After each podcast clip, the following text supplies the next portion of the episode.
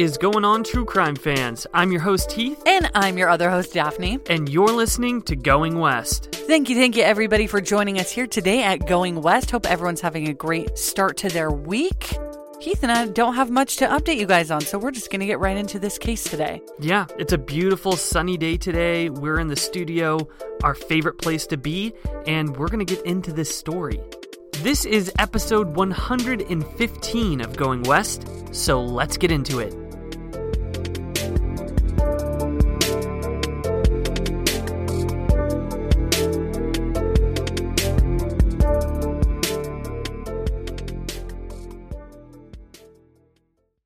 You know, some people enjoy composing their own music, chord by chord, and others are happiest when they come across that one perfect song. Work is not a lot different than that. Whether you prefer building your own workflow or using a pre made template, with Monday.com, you and the team can work in a way that's comfortable for everyone.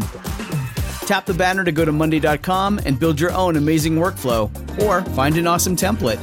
No judgment.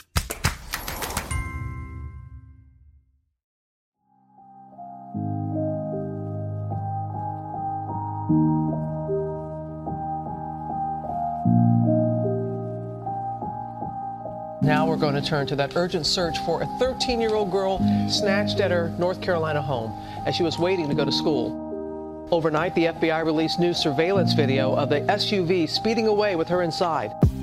Hania Aguilar was last seen Monday outside her home in Lumberton, North Carolina, waiting for relatives to take her to school. That's when authorities say a man wearing all black and a yellow bandana covering his face forced the girl into a green SUV like this one, an SUV belonging to a member of her family. They're going door to door with our agents and our investigators and task force officers in the search for Hania. Every day I've seen her, she was smiling, grinning. She didn't have a sad face on her. Police Chief Michael McNeil says that they found a body that they do believe to be Hania's in a body of water that wasn't visible from the road. We are absolutely devastated. I wish we had a different outcome for Hania's family. Our work is not over. We will not stop until we find the person responsible and we bring them to justice.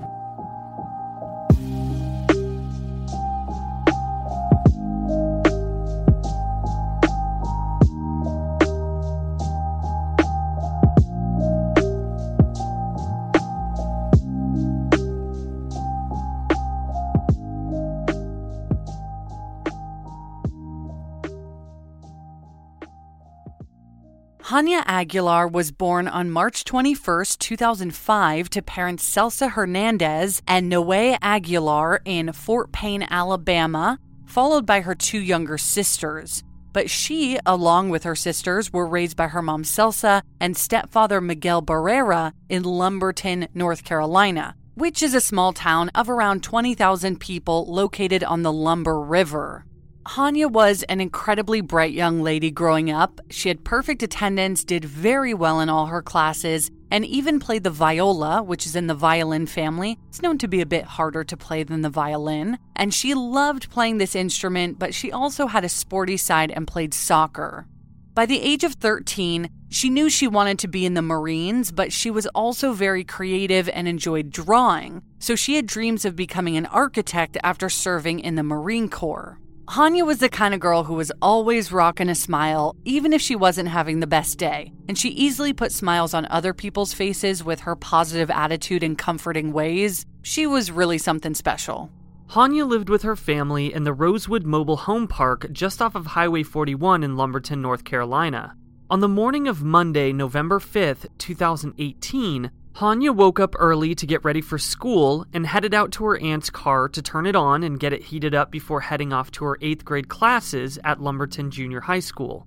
And this was something she always did in the fall and winter months, and I remember doing this as well. It gets very, very cold in the fall and winter, so you gotta go heat up the car before heading off to school. And she always did this for her family so that the car would be nice and warm. This just goes to show you even more about who she was as a person. But on this November morning, when Hania headed out to the car, something terrible happened. Neighbors heard a scream and witnessed a man wearing all black along with a yellow bandana over his face, forcing 13 year old Hania Aguilar into her aunt's green 2002 Ford Expedition outside of her house, and they immediately called 911. And Hania's cousin had actually witnessed this happen from the window as well, so her family was aware of what happened immediately. Police arrived to the scene within minutes of receiving these calls, so just after 7 a.m. that morning, and even requested the assistance of the FBI. Because at this point, they have a child abduction on their hands and they want to stop this crime from going any further and just bring Hania home. Just minutes before Hania had been abducted, another neighbor noticed the same man enter the Rosewood Mobile Home Park, and she had said that something about him just kind of gave her a bad vibe, and she had never seen him before. And then minutes later, he abducts Hania. By 10 a.m. that morning, an Amber Alert was issued for her to quickly inform all residents in the general area to be on the lookout for the SUV as well as for Hania herself. So everyone was desperately searching for this 5 foot, 125 pound Hispanic young lady with long black hair and brown eyes wearing a blue shirt with flowers and denim jeans. The FBI also quickly put together a $15,000 reward which was later raised to 25,000, but another 5,000 was added to it by the governor of North Carolina, Roy Cooper, leading to the location of Hania. Since Amber Alerts are only issued if you have all the right criteria, you can probably already guess that Hania's aunt was able to provide the license plate number of her car, which was NWS 984 from South Carolina. The hood of the car had some peeling paint, and there was a Clemson University sticker, which is in South Carolina, on the back of the vehicle. And all this information was listed on the missing poster that was distributed that very same day. So basically, this unknown man had just been walking around the neighborhood, saw Hania getting into the car to start it, and then pushed her into the car and stole it. So it's obviously unknown if he was looking to abduct a child that day or if he was trying to steal a car or rob someone, at least at this point in the story. But one of the neighbors specifically saw this happen, and that's what was reported to police. Well, one thing that's definitely interesting to me is the fact that he pushed Hania into the car because at that point he could have just pushed her aside, hopped into the car, and stole it because the keys were already in the car. So that kind of leads me to believe that he was probably trying to abduct a child that day. Right. And I'm just really glad that at least two people saw this, you know, because imagine if nobody saw this happen and then suddenly the car's gone and nobody can put the pieces of the puzzle together. Yeah, exactly. That makes it a lot harder for investigators to kind of follow the tracks of this this person. Right. So very good that people saw this and now they just have to figure out where the car is going. The next day, which was Tuesday, November 6, 2018, there was still no sign of Hania. Since the Amber Alert had been sent out three hours after she was abducted because they had to gather all the information for it first, her abductor could have easily fled the area by 10 a.m. that same morning. And I know that some of the neighbors were Spanish speakers, so the police had to get a translator to help get all the information correct, so that might have delayed it as well. But yeah, that's that's a big issue in this case is that there was that gap of time when nobody knew to look for this car. And they were working as fast as they could, but there was that slight delay. So, well, luckily, the media was picking up on this story pretty quickly, and an FBI agent even read a message during a news conference written by Hania's mother, Celsa. And it stated, I just want my daughter back with me. I'm here waiting for you. I love you, and I only care about you. I don't have anything against whoever did this to you. I just want you back. Before this news conference took place, investigators already had 50 leads that they were following up on, and the news conference only brought more tips into the local station. After checking numerous cameras near Hania's home, police uncovered surveillance footage of the SUV driving away from the scene at 6:52 a.m., and they urged the surrounding areas to check their home security cameras if they had them to see if they caught anything useful as well. Shortly after this, a video was uncovered from that Monday morning of said man walking near some homes outside of where the Rosewood Mobile Home Park is. But the video surveillance is extremely grainy and black and white, so you really can't see much at all. Regardless, they released the video to the public hoping someone could identify this man. And we posted all the videos and photos from this case on our socials. But yeah, super frustrating all around that the man was seen walking, but No one knows really any distinguishing features because of the bandana he was wearing, and he stole Hania's aunt's car, so they can't just look up the plate numbers. It's just a mess, and none of the available surveillance footage is really doing much. But the FBI did just hope that at least someone could potentially recognize maybe his mannerisms or the way he walked, or someone else who had seen him that day would remember better details after seeing the video. Yeah, I feel like that's the most frustrating part of any true crime case when there is surveillance involved. It's like you really have to pick up on certain things, their mannerisms, their their eye color, just a lot of different things. And honestly, I feel like in most of the cases we've covered, the surveillance footage that we're working with, and this is even in 2018, and it was still black and white and grainy. So I feel like a lot of people haven't updated their home security or their business security, you know, maybe because it's expensive, so I totally get it. But we're usually working with security footage that isn't very good. I know that's so true. It's usually always just like you can never really recognize the person's face. And I mean, this person, like you said, is wearing a bandana. So it's incredibly hard. Exactly. And an issue with this video and just this man walking around the neighborhood is that the residents of the area often saw people that they didn't recognize walking around the mobile home park. And as it wasn't known to be the safest area, vacant or abandoned trailers were frequently broken into. So any of the locals noticing this one particular man was a bit of a stretch. Two days after she went missing, on Wednesday, November 7th, 2018, a very emotional vigil was held at the Northeast Park in Lumberton, where dozens of Hania's friends and family members came together to show their support in hopes for her safe return. Her mother spoke at the vigil, who again is Celsa, and again stated that she just wanted her daughter back, and then spoke directly to Hania, saying, Wherever you are, I'm with you. A handful of teachers and fellow classmates also told the media how wonderful Hania was and that they just wanted her to come back safely so they could see her in the halls again to spread joy. But the day after the vigil, a very worrisome discovery was made by some teens. At 8 a.m. on Thursday, November 8th, some teenagers noticed the green 2002 Ford Explorer backed into some woods on Quincy Road in Lumberton, North Carolina which is about 8 miles or 13 kilometers from the Aguilar home. However, Hania wasn't in or near the vehicle, and neither was her abductor, meaning that whoever the man was had abandoned the car and somehow gotten her out of the area unseen. Police immediately blocked off the road leading to the SUV and taped off the scene so they could safely process the potential evidence inside the vehicle and figure out where Hania was taken. Ah, and this is just so tragic because once this happens, it's almost as if you're kind of stuck because now this SUV really kind of doesn't mean a whole lot. I mean, it does. There is some potential evidence with inside the car, but now it's so much harder to track Hania's whereabouts. Yeah, this is a really, really bad sign. And processing this crime scene took a couple of days, and while this was being done, investigators asked that everyone living within one mile of this location look on their property for any clues. Whether it be their shed or outdoor building, the police were wondering if the abductor was hiding out with Hania somewhere in the area since they didn't know how they would have been able to get out of the area without being seen or noticed. During another news conference, FBI investigator Andy De La Rocha stated, This pursuit will be relentless, and you who are out there that has information, you who are directly involved in this, and you who may have information about whatever happened afterward, we're going to come after this. We're going to pursue this, and we're going to pursue the people responsible, and we will not stop until justice prevails.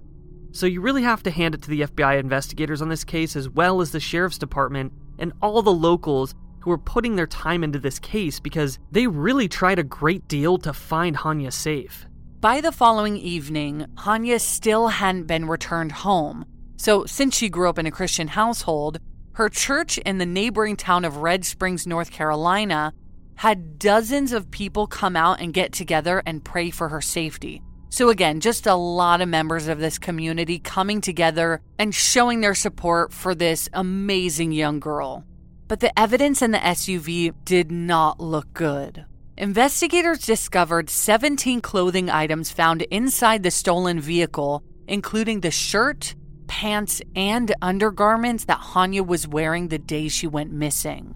On the underwear, semen was found as well as DNA on the steering wheel. Oh, God. So, as absolutely tragic as this was, there was some DNA to work with that could help lead them to the man behind this. And since no blood was found, they just hoped that they could do so while she was still alive.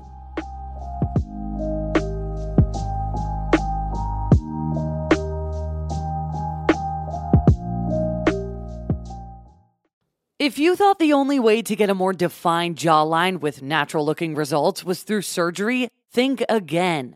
Juvederm Volux XC is a non surgical injectable gel filler that improves moderate to severe loss of jawline definition and can help you achieve natural looking results with little downtime. Even better, this improved definition lasts up to one year with optimal treatment, no maintenance required. Improve jawline definition for a smooth, sculpted look with Juvederm Volux XC. For important safety information and to find a licensed specialist, visit juvederm.com. That's J U V E D E R M.com. Not for people with severe allergic reactions, allergies to lidocaine, or the proteins used in Juvederm. Common side effects include injection site redness, swelling, pain, tenderness, firmness, lumps, bumps, bruising, discoloration, or itching. There's a risk of unintentional injection into a blood vessel, which can cause vision abnormalities, blindness, stroke, temporary scabs, or scarring. Talk to a licensed specialist to find out if it's right for you. If you're looking for plump lips that last, you need to know about Juvederm lip fillers. With Juvederm Volbella XC and Juvederm Ultra XC, your lip look, whether it's subtle or bold, can last up to one full year with optimal treatment and no additional maintenance. Find a licensed specialist and see if it's right for you at juvederm.com today. That's J U V E D E R M.com. Add fullness to lips in adults over 21 with Juvederm Volbella XC or Juvederm Ultra XC. Do not use if you have severe allergies or a history of severe allergic reactions, or if you are allergic to lidocaine or the proteins used in Juvederm. Tell your doctor if you have a history of scarring or taking medications that decrease the body's immune response or that can prolong bleeding. Common side effects include injection site redness, swelling, pain, tenderness, firmness, lumps, bumps, bruising, discoloration, or itching. As with all fillers, there's a rare risk of unintentional injection into a blood vessel, which can cause vision abnormalities, blindness, stroke, temporary scabs, or scarring. For full important safety information, just visit juvederm.com. Heath and I are major sufferers of seasonal allergies. They are the worst. It can even be difficult to host this show when our noses are all clogged up. We have tried brand after brand, but luckily, for those of us who live with symptoms of allergies, we can live Claritin Clear with Claritin D. And big shout out to Claritin for supporting this show and providing us with samples. Designed for serious allergy sufferers, Claritin D has two powerful ingredients in just one pill that relieve your allergy symptoms and decongest your nose so that you can breathe better. I feel like I sneeze all day long. I always have an itchy face, but now I can actually go outside in the grass and not have a sneeze attack or be stuffed up thanks to Claritin D. Are you ready to live as if you don't have allergies? It's time to live Claritin Clear. Fast and powerful relief is just a quick trip away. Find Claritin D at the pharmacy counter. Ask for Claritin D at your local pharmacy counter. You don't even need a prescription. Go to Claritin.com right now for a discount so that you can live Claritin Clear. Use as directed. With how busy our schedules are, Heath and I are constantly ordering food and groceries from DoorDash. It just saves us a ton of time when we can't run to the store for ingredients or don't feel like cooking and want delicious takeout instead. But delivery fees can definitely add up, and this is why we have Dash Pass by DoorDash. Dash Pass is an exclusive membership from DoorDash that gets you unlimited $0 delivery fees on eligible orders, as well as member only deals and discounts. Which is why DashPass is the most affordable way to get anything and everything you need delivered right to your door and fast for just $9.99 a month. Which means DoorDash quickly pays for itself in just two orders on average. So whether you order every day or just a couple of times a month, you'll save with DashPass. Open the door to $0 delivery fees and savings you can't get anywhere else. Sign up for Dash Pass today only on DoorDash and get your first 30 days free if you're a new member. Subject to change, terms apply.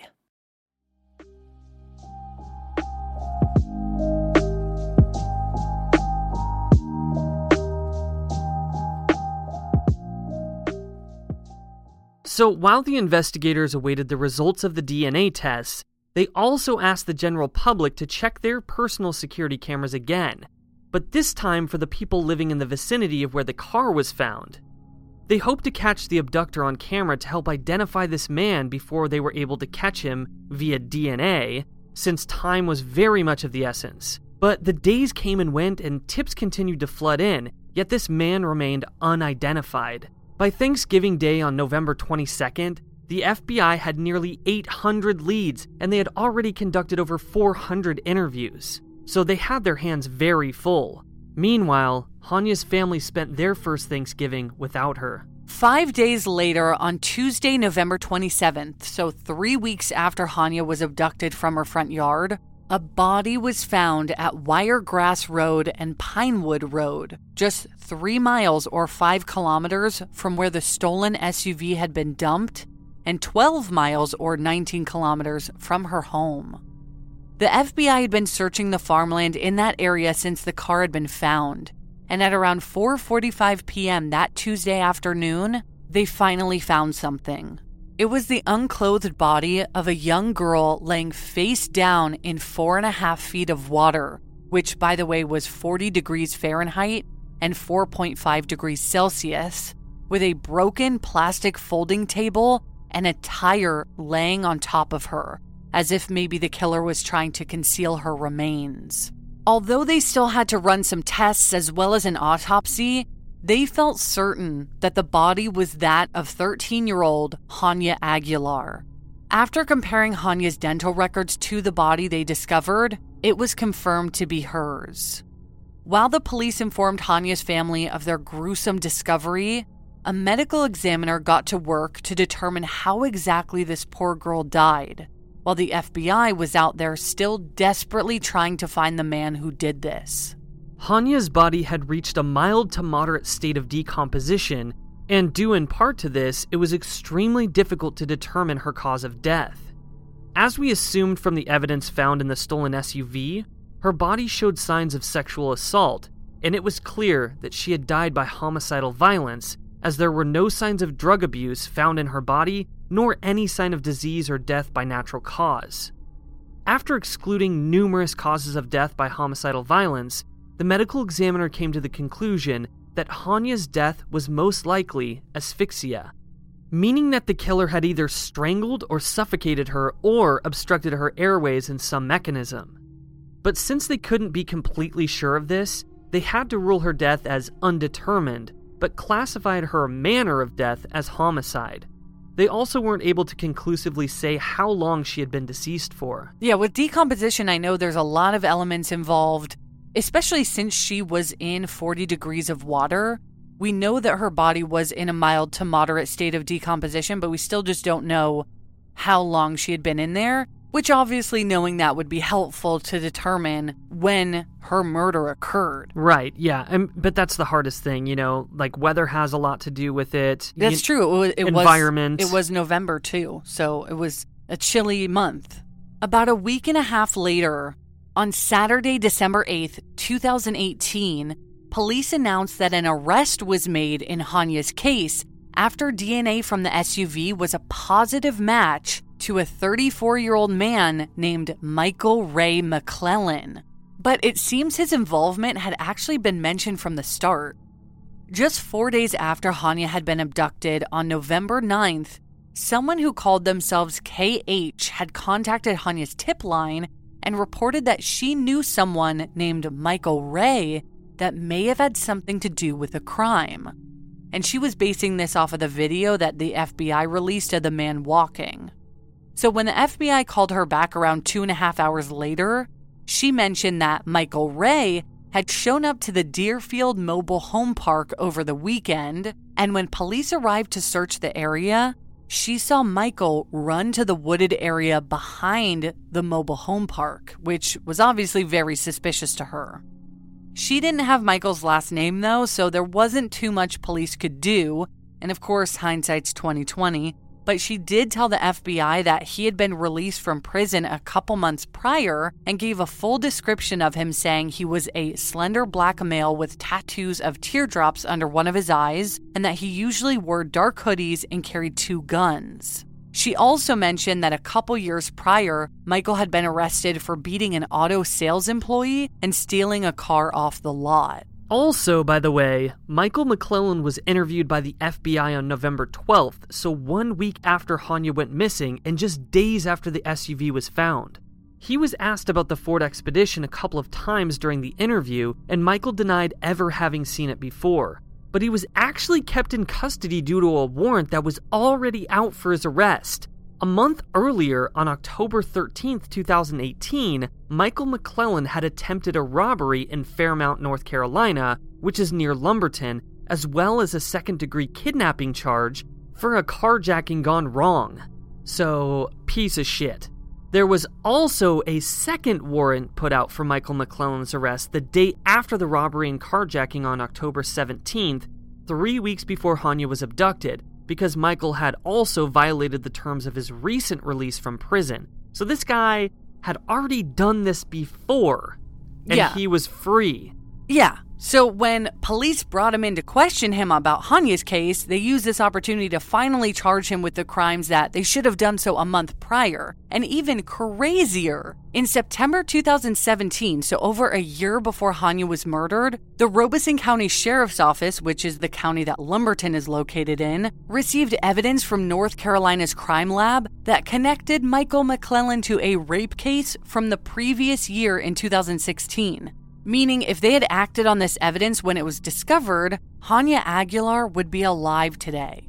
It's really disappointing to see how much it seemed the local police cared about finding Hania, but then realize how much they dropped the ball regarding imprisoning Michael beforehand. So, this entire case could have been avoided because obviously they didn't know that Hania was going to be abducted and raped and murdered. But if you have DNA results proving that a local man raped someone and there's an open case for it, like, why are you not seeking justice for that victim and putting this asshole behind bars? So, yeah, you put out a warrant for him, but like, how hard were you really looking, you know? And why didn't you seriously pursue him a year earlier? It just makes you sad. And I'm not here to come down on people who worked hard on this case because I really don't know what goes on behind serving, you know, a warrant to arrest someone. It sounds like Michael was very much on the move anyway, so I can't just sit here and say that police didn't try to arrest him at all because I really don't know. But I do know how disappointed the sheriff was knowing all this after the fact because he stated, it angers me and I've got to deal with it. Yeah, that's just so unfortunate that they were put in this position where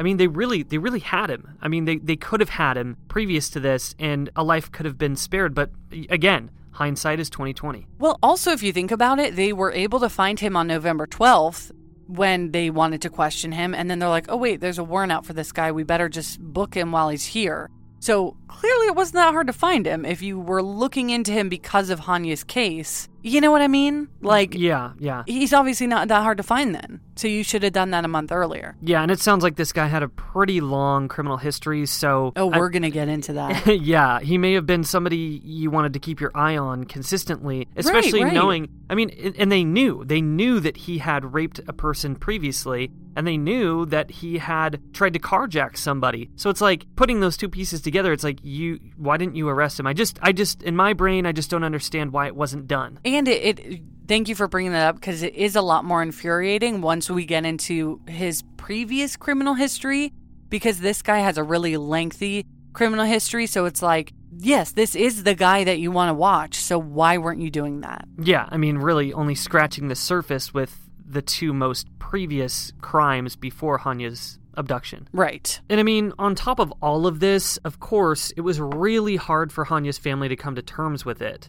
Because at the end of the day, this man should have been in prison on November 5th, 2018, and Hania should have been able to go outside and heat up her aunt's car like she always did, and carry on with her day and go to school like the normal Monday it would have been. Celsa Hernandez, who again is Hania's mother, told the local news, If this man committed crimes before, I don't see the reason why he's free. I don't understand.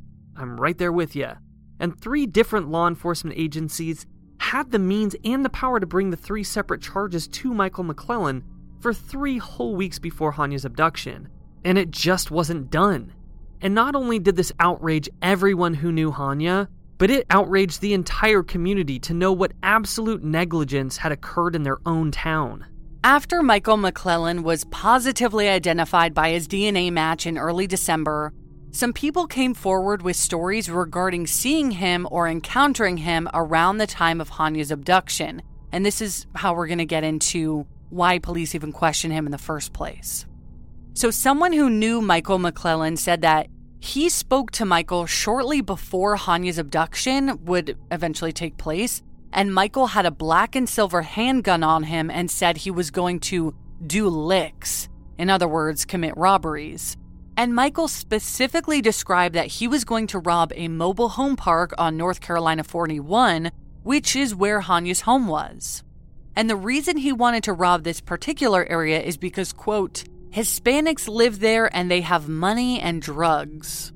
But Michael also pointed out that he knew the area had cameras, so he was going to wear his yellow bandana to cover his face.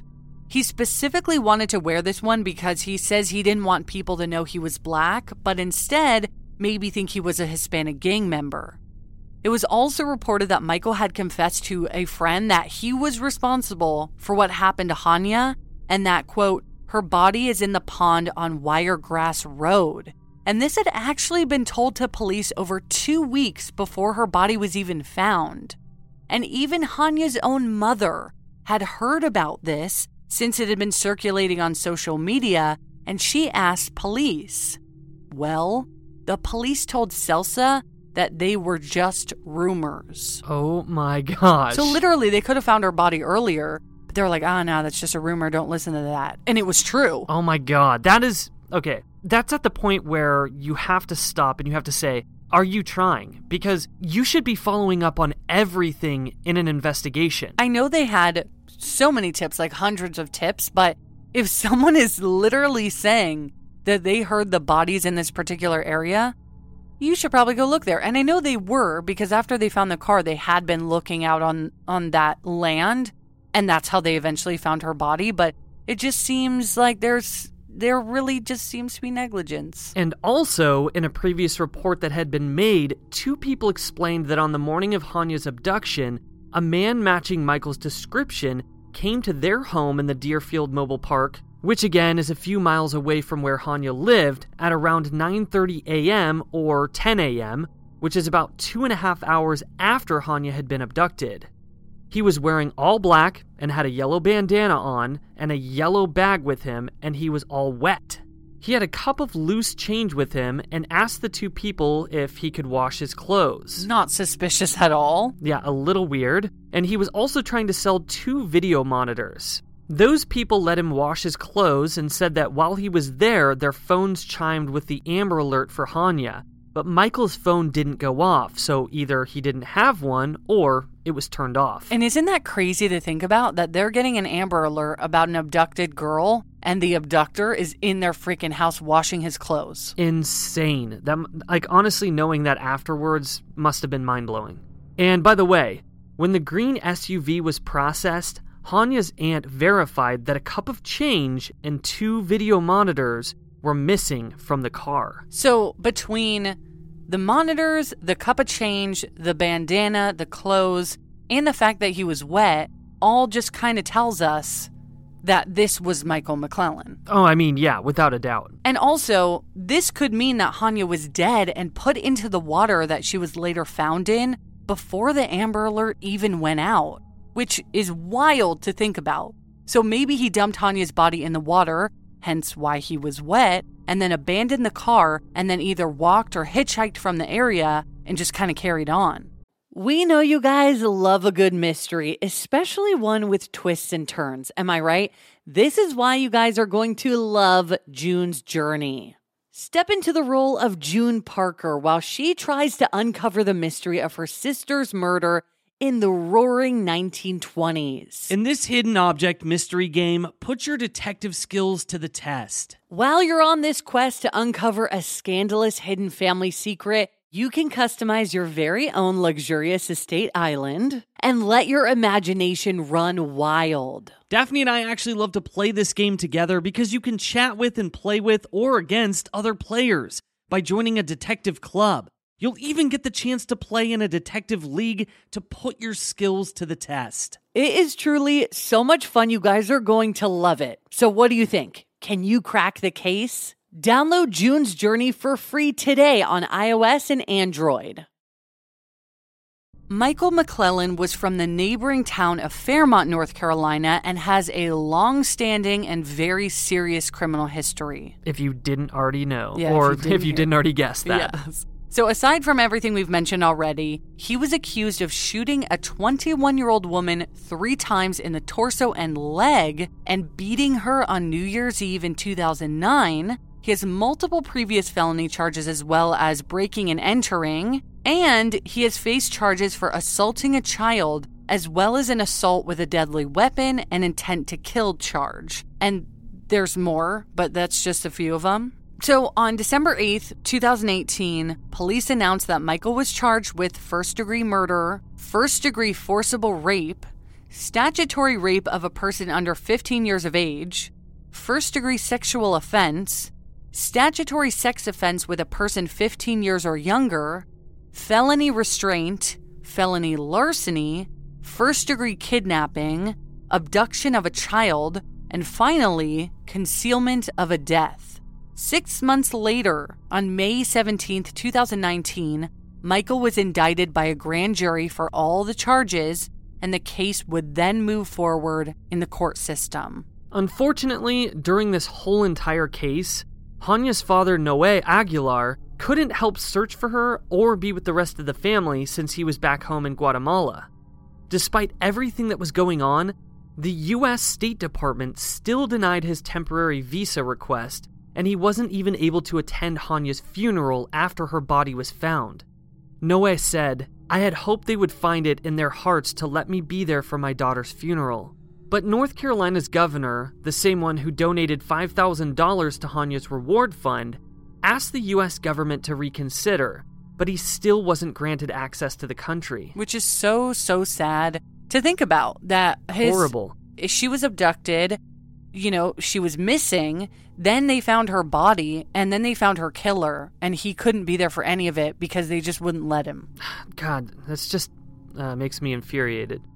So, on December 8, 2018, Hania's funeral was held at the Lumberton High School gym, and over 1,000 people attended to show their support and give their condolences. Most everyone wore purple, Hania's favorite color, and many people who knew her told the crowd of their favorite Hania memories. Knowing Hania had wanted to someday become a Marine, numerous Marine acted as her pallbearers and placed her casket on a horse drawn carriage that was taken to the Meadowbrook Cemetery in Lumberton, where she would be buried. Michael McLellan has not confessed to his role in Hania's case, and his trial has yet to happen, but it's scheduled for June of this year, which is 2021.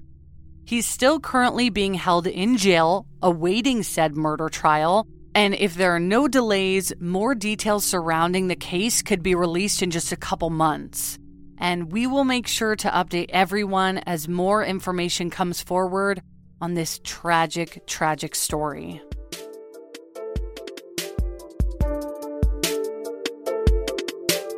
Thank you so much, everybody, for listening to this episode of Going West. Yes, thank you guys so much for listening to this episode. What a tragic case. And, you know, like we said, we'll keep you guys updated on everything that's coming out. Um, hopefully, justice will be served very swiftly. Yeah, I'm I'm so glad they caught him, but I'm just it's so upsetting how avoidable this case was and how much potential Hania had and she had a whole life ahead of her and she was so young and that's why I really wanted to cover this case because reading it I was just so fucking mad. Yeah, and on top of all of that, the fact that Hania's father couldn't be there for it just really breaks my heart. Oh my god, yeah, just so much anger. Like you're just so mad during this whole case. So thank you guys for sitting through it. And thanks so much for listening to this week. Also, thank you so much to all of our patrons who have joined in the last week. That's where we do bonus episodes. We do full-length ad-free bonus episodes. Patreon.com slash Going West Podcast. It really helps support the show. So thank you, everybody. Yeah, and I'm working on a doozy for you guys right now, so stay tuned for that. Ooh, I'm excited. So, first and foremost, thank you so much to Autumn, Jania, Lauren, Jessica, Janessa, Emily, Bailey, and Mike. And we got a big thanks going out to Stacy, Jennifer, Bethany, Jackie, Molly, JL Blades, Dark Empire, ooh, spooky, and Clara. Thank you so much to Holly. Thank you, Pamela, Caitlin, Leah, Marley, Deshia, Mariah. I think it's Mariah. Thank you so much to Lori, and thank you to Anna. Again, joining Patreon helps out the show so, so much, and it means a lot to us when you guys do that. And in turn, you get a bunch of bonus episodes. We have over, what is it, Heath, now 37 full length bonus episodes to binge? Yeah, and they're ad free. So if you hate Holy ads, cow. head over there, get yourself some ad free episodes. And like she said, full length. And I, I honestly love putting together those bonus episodes for you guys. It's so much fun. And I love that you guys are listening to them and loving them. So make sure you tell your friends. If you're a patron, tell your friends to join. And also, for everybody who's trying to rock some new Going West merch this spring and summer, we are releasing a collection very soon in the next couple weeks. I'm really excited. I actually am rocking my new phone case that I can't wait to release because it's so cute and I love it. And yeah, so stay tuned for that. That'll be up on our website and we'll let you know when. And I also forced Daphne to release a fanny pack. So if you're a fanny pack person, Ugh, I did it. I did it. Fine. she did it for me. So if you want a, a Going West fanny pack and you're trying to rock that shit like it's 1984, go pick up yours. it's not available yet, but it will be. So, you know, we're, we're going to have a lot of stuff. We have a towel, like a beach towel. We have beach bags. We're going to be doing new t-shirts, new like spring colored sweatshirts. It's it's really I'm really into it. Yeah, and I don't know if I mentioned this before, but the way you can find all those things is heading over to our website, goingwestpod.com, and you just click the shop tab. Yeah. So stay tuned for that. We'll we're going to release that in the next couple weeks, so get ready. All right, guys, so for everybody out there in the world, Cheerio and don't be a stranger.